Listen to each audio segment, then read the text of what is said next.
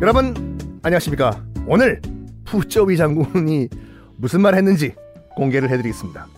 뭐 내일 할까요? 아, 뭐 내일, 내일 해도 되고 뭐, 뭐. 시간 많아요 여러분.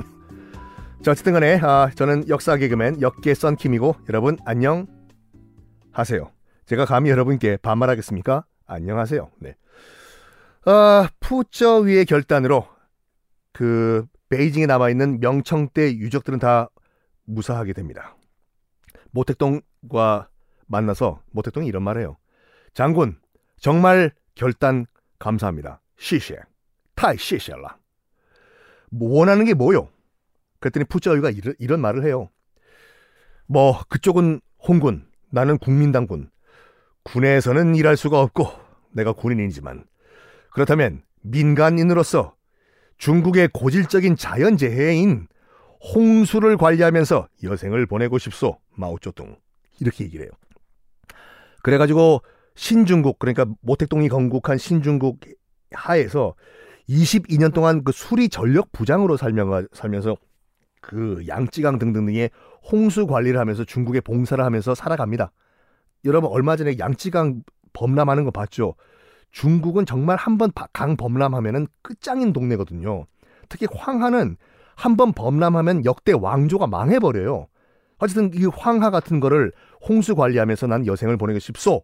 라고 푸쩌위가 모택동한테 얘기하니까 좋소.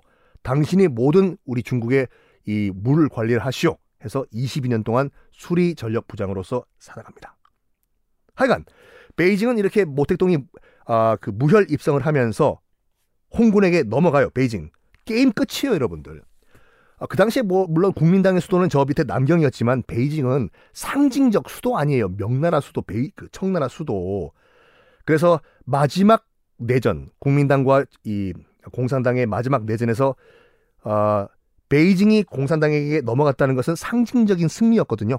베이징 먹고 점령하고 그해 4월 1949년 4월 국민당군의 근거지인 난징, 남경도 모택동의 홍군에게 점령을 당해요. 그리고 드디어 1949년 10월 1일 모택동은 천안문 광장 위에 올라가 가지고 중화인민공화국 건국을 선포를 합니다. 모택동 그 초상화 있는 그 성문 천안문에 올라가 가지고 그것이 10월 1일이거든요. 10월 1일. 그것이 지금 중화인민공화국에서 가장 큰 국경절이에요. 국경절이라고 해가지고 그게 대충 우리나라의 추석과 겹치거든요. 10월 1일이니까. 그래서 뭐 우리나라 추석 연휴 때 중국 유커들이 우르르 몰려오는 걸 보고 중국도 추석을 쇠는구나 라고 하시는 분들이 계시는데 물론 중추절이라고 해가지고 중국에도 추석 비스무리한 게 있긴 있거든요. 근데 중추절 연휴 때 오는 게 아니라 이 국경절 연휴 때문에 오는 거예요. 중국 최고의 국경일, 국경절. 드디어 1949년 10월 1일 모택동은 중화인민공화국 건국을 합니다. 1921년 공산당 창당 이후에 28년 만인데 30년, 30년 내전의 최종 승자는 모택동의 공산당이었습니다. 그 이유는 다시 한번 강조해드리지만 군사력이 아니라 민심이 모택동에게 넘어갔기 때문인데 그러면 장개석은 어디로 갔냐? 그해 12월, 그러니까 중화인민공화국이 건국된 다음 두 달 후죠. 12월 미 해군 함대 호위를 받으면서 타이완으로 쫓겨갑니다. 그때 남겨진 사진이 한 장 있거든요. 실루엣으로 그 장개석이 이제 뒤에 딱 서 있고 배 위에서 멀어져 가는 대륙을 딱 바라보면서 딱 서 있는 모습이 사진이 있는데 정말 처량해요. 언젠간 다시 돌아오겠다 중국 대륙이요.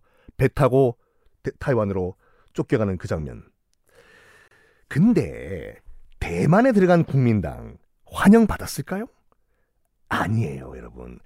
대만은 그 당시만 하더라도 그 대만 역사 잠깐만 말씀드리면은 1894년 무슨 일이 있었나요, 여러분?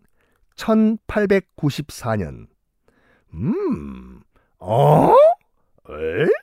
일단 동학 농민 혁명이 있었죠 우리나라에 같은 해 청일 전쟁 터졌지 않습니까? 청일 전쟁 1894년에 청일 전쟁에서 일본이 이겼나요? 청나라가 이겼나요? 청나라 완전 발려버렸죠 그때요. 그래 가지고 그 당시에 그 청나라의 실권자인 이홍장이란 친구가 시모노 새끼로 넘어가 가지고 이토 히로부미가 자, 즐겨가는 그 복집 식당에서 도장 찍었지 않습니까? 그때 찍었던 시모노세키 조약, 청나라 발렸음, 일본 이겼음, 땅땅땅. 시모노세키 조약. 그때 시모노세키 조약에 여러 가지 조항, 조항이 있었거든요. 조선은 더 이상 중국의 식민지가 아니다. 또 있었고, 어, 대만, 타이완을 일본에게 넘긴다 라는 조항도 있었어요. 그래가지고 청일전쟁 이후부터는 일본 식민지였거든요. 타이완이. 그리고 1945년 일본 패망을 했죠. 그러면 당연히 타이완에 있던 일본군도 물러갔겠죠. 우리나라에서도 물러난 거와 같이. 물러난 다음에 누가 들어왔을까요? 국민당이 들어왔어요. 당연하죠. 뭐 국민당이 실질적인 뭐 그때 통치 세력이었기 때문에 1945년도에 일본군 물러가고 대만에 들어온 국민당 환영을 받은 게 아닌 게 뭐냐면 철저하게 내성인 외성인 구별을 해요. 내성인이란 사람은 원래 대만 원주민 살고 있던 원래 대만 원주민을 내성인이라고 하고 외성인은 국민당군과 따라온 본토인 중국 대륙에서 온 본토인 철저하게 차별 정책을 펼치는데 아하 이게 딱 한 번 큰 사건이 펼쳐지네.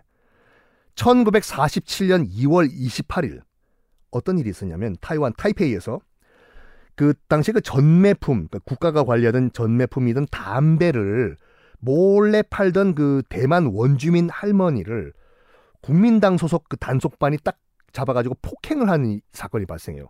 그러니까 중국 본토에서 온 국민당 단속반이 대만 원주민 할머니가 그 몰래 담배 팔았다고 해서 두들겨 패는 일이 사건이 발생하는데 대만 원주민이 가만히 있었겠어요? 가뜩이나 차별받고 있는데 대대적인 항의 시위를 벌, 어, 벌여요.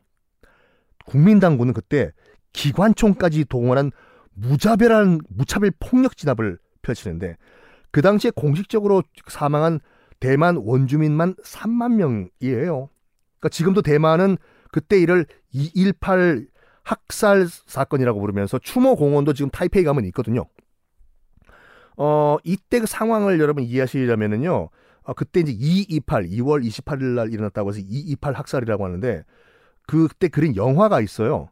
어, 그 비정성시라고 양조위 아세요? 양조위 좋아하세요? 어, 중경삼림의 양조위? 음, 유가령과 결혼한 양조위?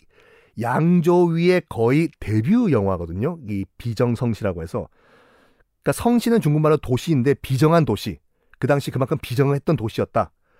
어, 굉장히 그 담담하게 그 당시에 그 학살 사건을 그린 영화인데 아마 그 인터넷이나 여러분 그 영화 전문 채널들이 있지 않습니까? 치면 나와요.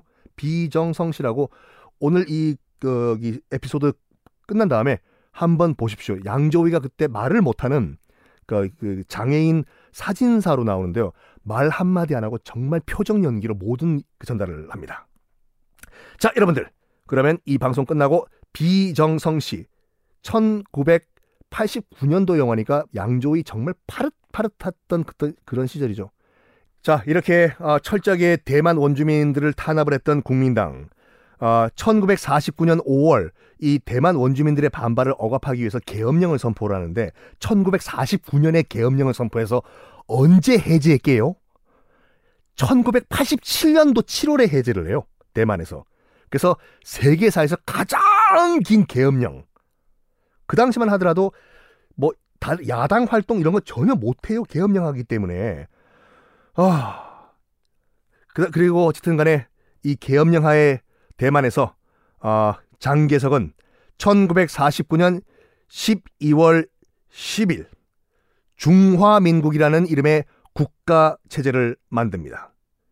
일체의 정당 활동 금지. 왜냐? 그게 먹혔던 것이 뭐냐면 대륙 수복을 위해서 마지막 근거지가 대만. 우리는 다시 본토로 돌아간다 이거예요. 여러분 그 타이페이를 가보신 분은 아시겠지만 어 지하철이 생긴 지가 얼마 안 되거든요. 타이페이시가. 그리고 새로운 건물들도 없어요. 가면은 그 타이페이 국제공항을 이제 선회하면서 내릴 때 비행기 안에서 딱 보면 어 왜 이렇게 도시가 낡았냐? 새 건물이 없네? 하는 이유가 뭐냐면 여기는 임시 거처였거든. 새로운 건물 짓지 말라. 다시 본토에 들어가면 그때 새로운 건물 만들고 지하철도 만들지 말자. 왜냐? 본토가 우리가 수복할 거니까. 지금도 타이페이 근교에 가면은 장계석의 묘가 있습니다. 장계석은 1975년도에 타이페이에서 사망했는데 가묘예요, 가묘. 임시묘. 그 타이페이 나중에 여러분 저와 함께 또 타이페이 투어 가시면 제가 소개해 드릴 건데 아, 이 장계석 묘가 바닷가에 있거든요. 본토를 바라보고 있어요. 장계석 묘가. 어, 장계석이 죽을 때 이런 유언을 남겼습니다. 정식 묘를 만들지 마라. 가묘를 중국 본토가 보이는 해안가에 만들어라. 그리고 나중에 대륙이 수복되거든 그때 나의 정식 묘를 대륙에 만들어라. 이런 유언을 남겼습니다. 자, 여러분 여기까지 중국 근대사 중화인민공화국 건국과 중화민국 우리가 타이완으로 알고 있는 중화민국의 탄생 사였습니다. 중국 근대사는 일단 여기서 끝을 내고 다음 시간에는 다른 곳으로 한번 넘어가 보겠습니다. 중국사 근대사 청취해주신 여러분께 감사 말씀 드리겠습니다.